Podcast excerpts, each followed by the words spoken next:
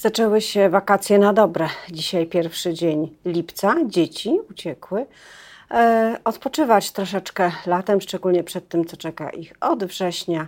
Myślę o programie Historia i teraźniejszość ministra Czarnka. W polityce nie ma jeszcze sezonu ogórkowego. Są wielkie i mniejsze wydarzenia. Przede wszystkim trwa wojna w Ukrainie. Giną ludzie teraz znów z większą intensywnością. Dzisiaj od rana meldunki o kilkunastu osobach, e, które zginęły w wyniku rosyjskiego ostrzału. E, czy na to wszystko pomoże szczyt NATO? I już za chwilę będę o tym rozmawiała z moim gościem, Zuzanna Dąbrowska. Dzień dobry. A moim gościem jest senator Bogdan Klich, Platforma Obywatelska, były minister obrony. Dzień dobry, panie senatorze. Dzień dobry, pani redaktor. Dzień dobry państwu. Są takie doniesienia, że zdenerwowany sytuacją Władimir Putin samodzielnie teraz dowodzi uderzeniami wojsk rosyjskich w Ukrainie i między innymi ostatnie ożywienie, jeśli chodzi o atakowanie celów cywilnych, takich jak centra handlowe czy bloki mieszkalne, tak jak dzisiejszej nocy, to są jego decyzje. Nie wiem, ile w tym prawdy, to są doniesienia wywiadu ale fakt jest taki, że wojna trwa i giną ludzie, a największy sojusz, który mówi o sobie obronny, który inni postrzegają jako sojusz wojskowy, militarny, zakończył obrady. Co to da Ukrainie? No, nie da się oddzielić e, wojny w Ukrainie od e, decyzji podejmowanych e, na szczycie NATO. Ta straszna wojna trwa i będzie jeszcze trwała.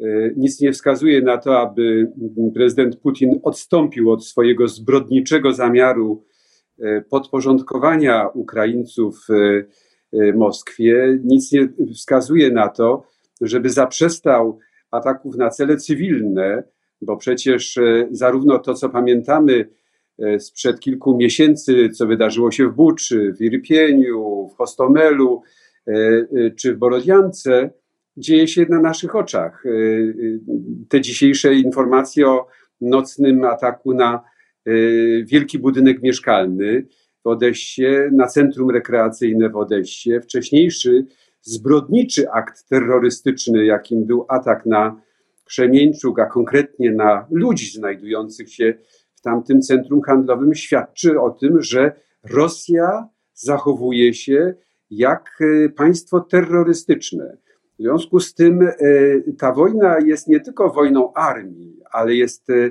wojną Rosji przeciw narodowi ukraińskiemu. No i na to Sojusz Północnoatlantycki musiał odpowiedzieć, do tego się odnieść nie tylko w praktycznych działaniach, ale także w decyzjach podejmowanych przez swoich liderów. Ale czy to jest mocna odpowiedź? Bo do tej pory, e, o ile angażują się w pomoc Ukrainie poszczególne państwa członkowie sojuszu, o tyle sam sojusz zrobił bardzo niewiele. Nie chcąc bezpośrednio angażować się w wojnę, jak tłumaczył Jens Stoltenberg, chodzi o to, żeby nie wywoływać III wojny światowej poprzez bezpośrednie zaangażowanie e, instytucji międzynarodowych i e, sojuszy. Czy teraz tę odpowiedź można uznać za wspólną i czy ona cokolwiek przyniesie Ukrainie walczącej? No, NATO jest sojuszem obronnym i tak zostało zdefiniowane z chwilą swojego założenia w 1949 roku. W związku z tym ma bronić przede wszystkim swoich członków. E, Ukraina jest partnerem e, Sojuszu Północnoatlantyckiego i to poszczególne kraje członkowskie e, Ukrainę wspierają, a nie, nie sojusz jako, jako, jako całość, jako taki. Y, ja nie chcę powiedzieć, że sojusz y, nie współpracuje z Ukrainą, bo to byłaby nieprawda. Współpracuje od y, lat, od 1997 roku. Rozwija tę współpracę, zwłaszcza w ostatnich latach, bardzo intensywnie i ten pakiet, który został przyjęty na ostatnim szczycie w Madrycie, jest pakietem dalszego rozwoju współpracy sojuszu z Ukrainą, polegającym na tym, polegającym na tym, że e, sojusz zamierza dalej wspierać wojsko ukraińskie e, z, poprzez szkolenia, poprzez ćwiczenia, poprzez przekazywanie swojej wiedzy i umiejętności. Próbuję inaczej określić takie egzotyczne pojęcie interoperacyjności, tak żeby zbliżać standardy, według których funkcjonują wojska sojuszu, z tymi, według których współpracują, y, funkcjonują y, wojska ukraińskie. Panie senatorze, ważne. A, ale to niemożliwe. Przecież trwa wojna. Te wojska są pozbawione odpowiedniej ilości broni. Te wojska pozbawione są na miejscu e, takich e, szkoleń, które e, pozwalają nawet na bieżącą obsługę tego sprzętu, który przychodzi z zachodu, nie wiem, na przykład z Wielkiej Brytanii. E, jednocześnie Ukraina woła o obronę cały czas, o obronę przeciwlotniczą, o artylerię.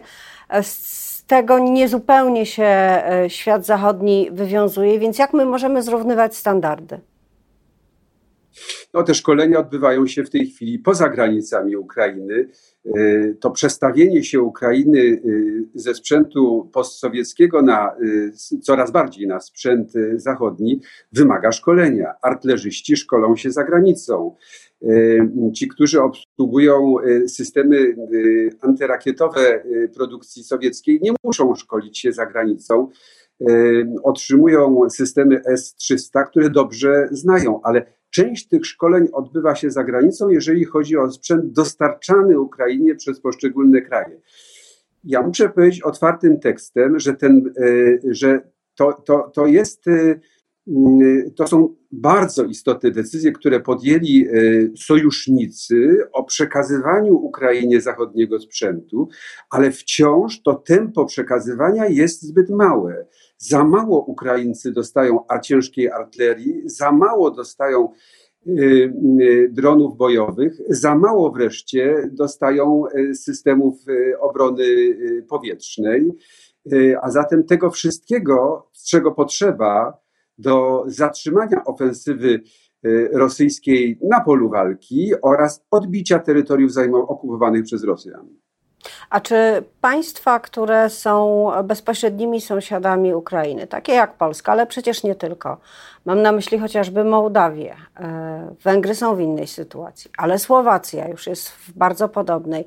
Czy te państwa po e, obradach szczytu NATO mogą się czuć bardziej wzmocnione i co to właściwie znaczy, że dowództwo jest stałe na terenie flanki wschodniej, ale żołnierzy to już na stałe nie ma?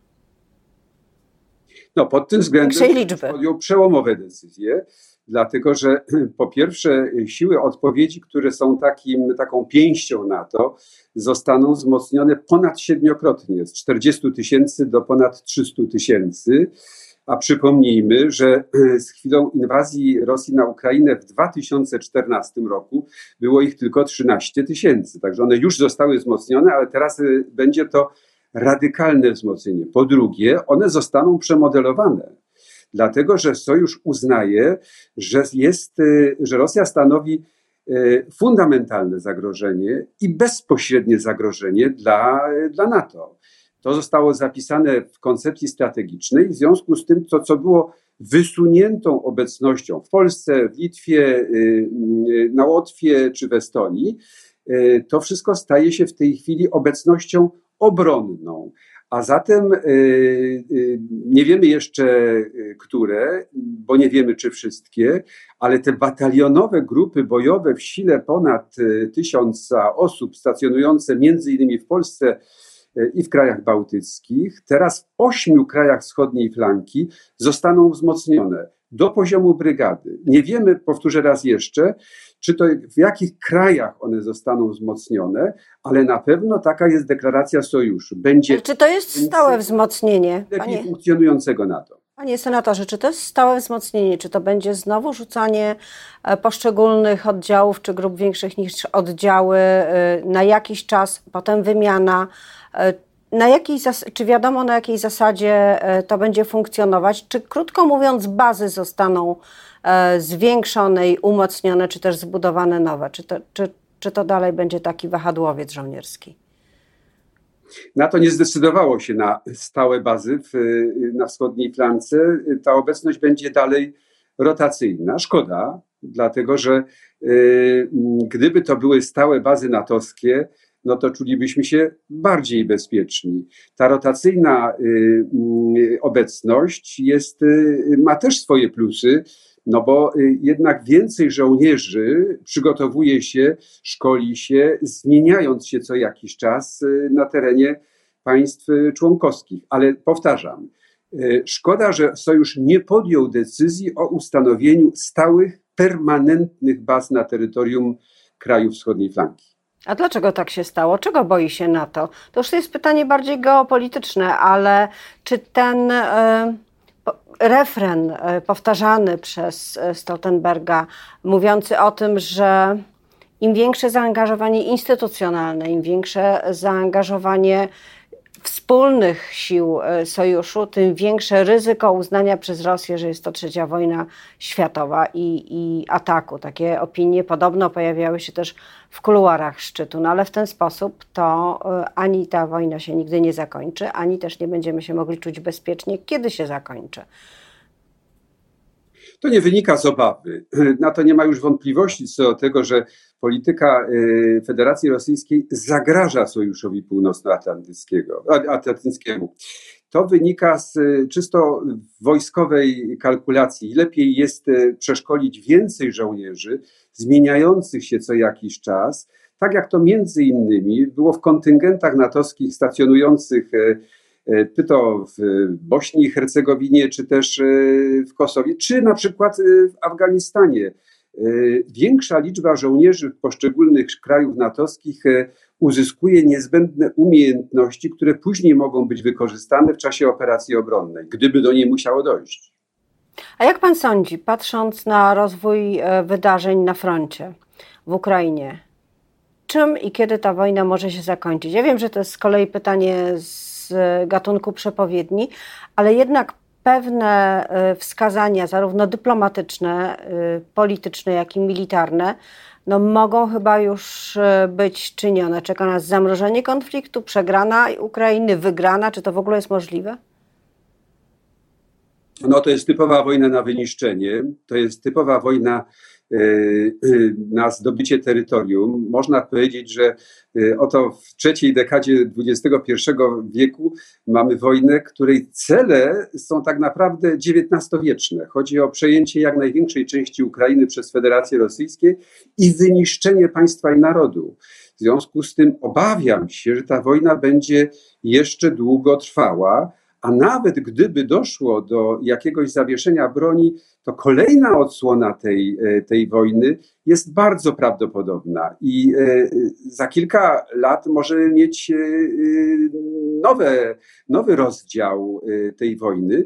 W związku z tym my jako sojusznicy NATO Ukrainy musimy przyjąć założenie, że to jest wojna, która jest która jest wypowiedziana nie tylko Ukrainie, ale całemu demokratycznemu światu przez, e, przez Kreml.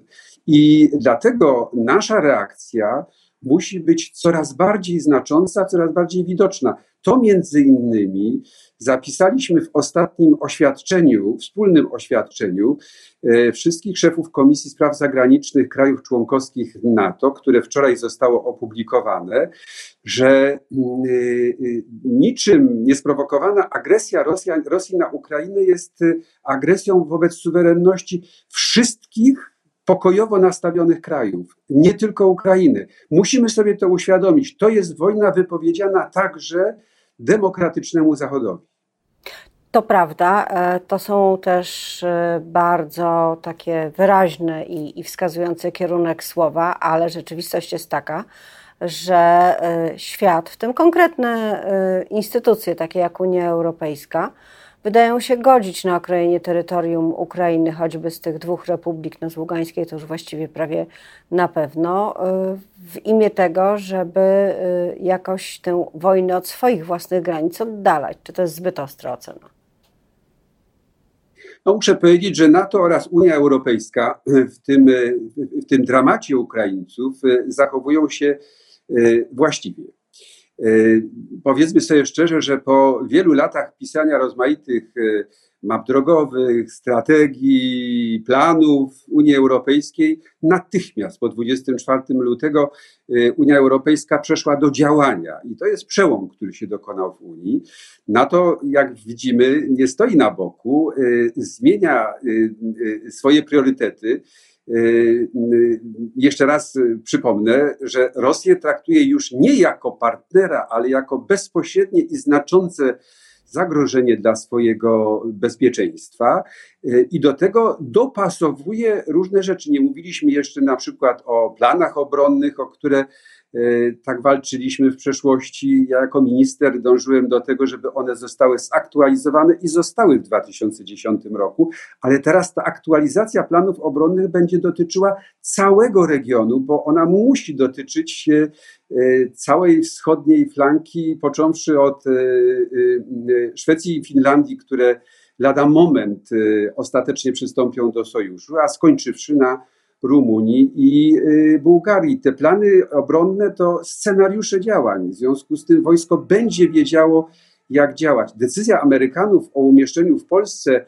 wysuniętego dowództwa korpusu, y, piątego korpusu, y, to jest decyzja też znacząca, nie tylko dlatego, że to będzie obecność stała, prawda? Reszta obecności amerykańskiej jest rotacyjna ale także dlatego, że oto jest y, na wschodniej flance główny organ dowodzenia wszystkimi siłami amerykańskimi, które znajdują się poza y, y, siłami NATO. A przypomnijmy, że w Polsce tych sił amerykańskich jest w tej chwili mnóstwo, bo 10 tysięcy. Mówię o tym dlatego, że to są wszystko elementy dopasowania naszych sojuszników do y, tej kompletnie nowej sytuacji strategicznej. Europa jest w fazie wojny. Na obszarze euroatlantyckim skończył się pokój, odbywa się wojna, w związku z tym wszystko musi się zmienić, bo gdyby się nie zmieniło, to wtedy my byśmy mogli być bezpośrednio zagrożeni. No tak, panie senatorze, ale na przykład generał Gocul, którego przecież pan doskonale zna, udziela takich mocnych wypowiedzi, mówiąc, że e, ta decyzja o zwiększeniu liczebności tej, e, tych wojsk, które mogą być zmobilizowane w bezpośredniej bliskości e, frontu, e, że to wszystko nie ma znaczenia, bo jak się na to nie ruszyło mając 10 tysięcy żołnierzy, tak się nie ruszy mając 300 tysięcy e, żołnierzy e, i że to wszystko jest kwestia decyzji politycznej no, chcielibyśmy znacznie więcej i znacznie szybciej.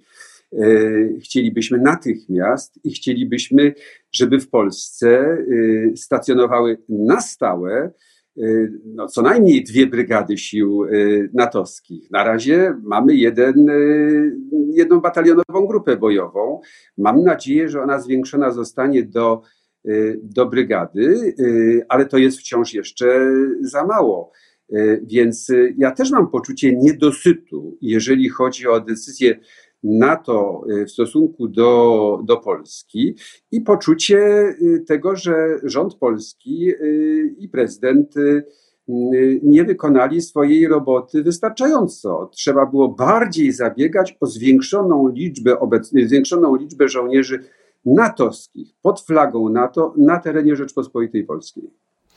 To na koniec jeszcze pytanie zahaczające już o historię najnowszą. Dlaczego łatwo było podjąć, łatwiej było podjąć decyzję sojuszowi w sprawie zaangażowania się na Bałkanach podczas tych, tej strasznej wojny, e, a tak bardzo trudno jest zaangażować się e, całą swoją siłą, czy też nie siłą, a przynajmniej naciskiem takim bardzo mocnym e, militarnym w wojnę w Ukrainie?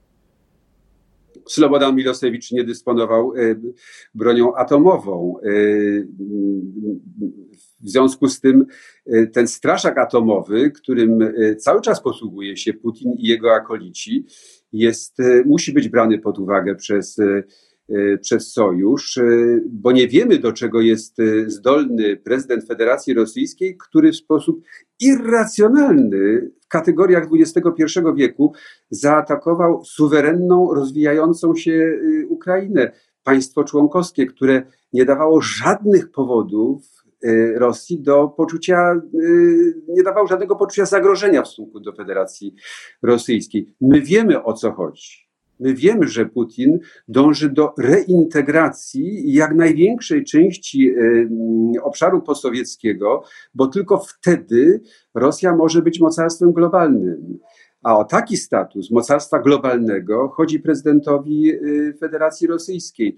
Ale ponieważ to jest irracjonalne z punktu widzenia obecnego, obecnej sytuacji na na świecie. W związku z tym trzeba brać pod uwagę także niebezpieczeństwo użycia e, broni nuklearnej w stosunku do Zachodu. I tylko dlatego NATO zachowuje się z taką ostrożnością w stosunku do Rosji. E, nie tak, jak zachowało się w Bośni i Hercegowinie w 1995 czy w Kosowie w 1998 roku. Bardzo dziękuję za ten konkret, e, bo to rzeczywiście jest konkret, chociaż zapewne dla nas wszystkich dramatyczny, dramatyczny bo wizja Putina z ręką na spuście jest atomowym, jest rzeczywiście przerażająca. Dziękuję za dzisiejszą rozmowę. Moim gościem jest. Dziękuję bardzo, doktor i Państwu. Były minister obrony narodowej, senator Platformy Obywatelskiej Bogdan Klich.